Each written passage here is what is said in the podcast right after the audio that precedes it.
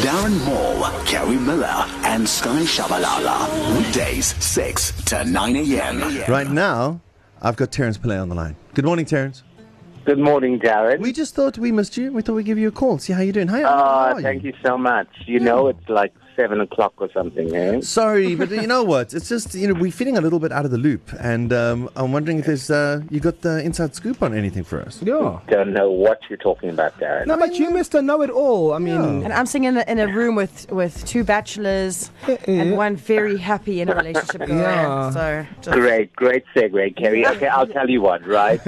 so, you know that MS announced that it's going to uh, bring a local version of The Bachelor. Yes. Uh, right? And everyone was wondering who's going to be this Bachelor. Yeah. And so I was at an event in Joburg recently and literally ran into The Bachelor.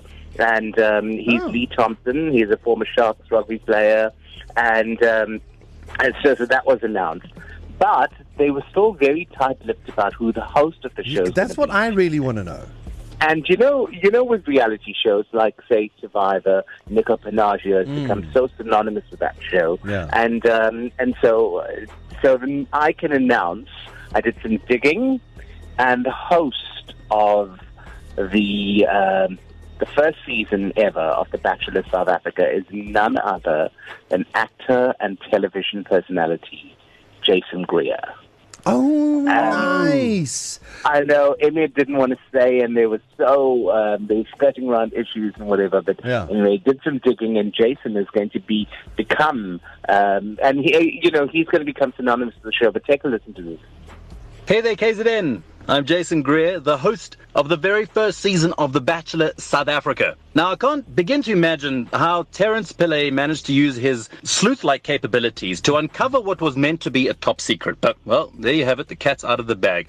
Now, look, I can't begin to describe how excited I am for what promises to be an incredible first season of The Bachelor South Africa. So please make sure you tune in on Valentine's Day, the 14th of February 2019, where we introduce to you former Sharks rugby player Lee Thompson and the ladies who are all there for one reason, and that's, of course, to win the heart of our Bachelor. So remember the date, 14th of February 2019, for The Bachelor South Africa on a journey to find love.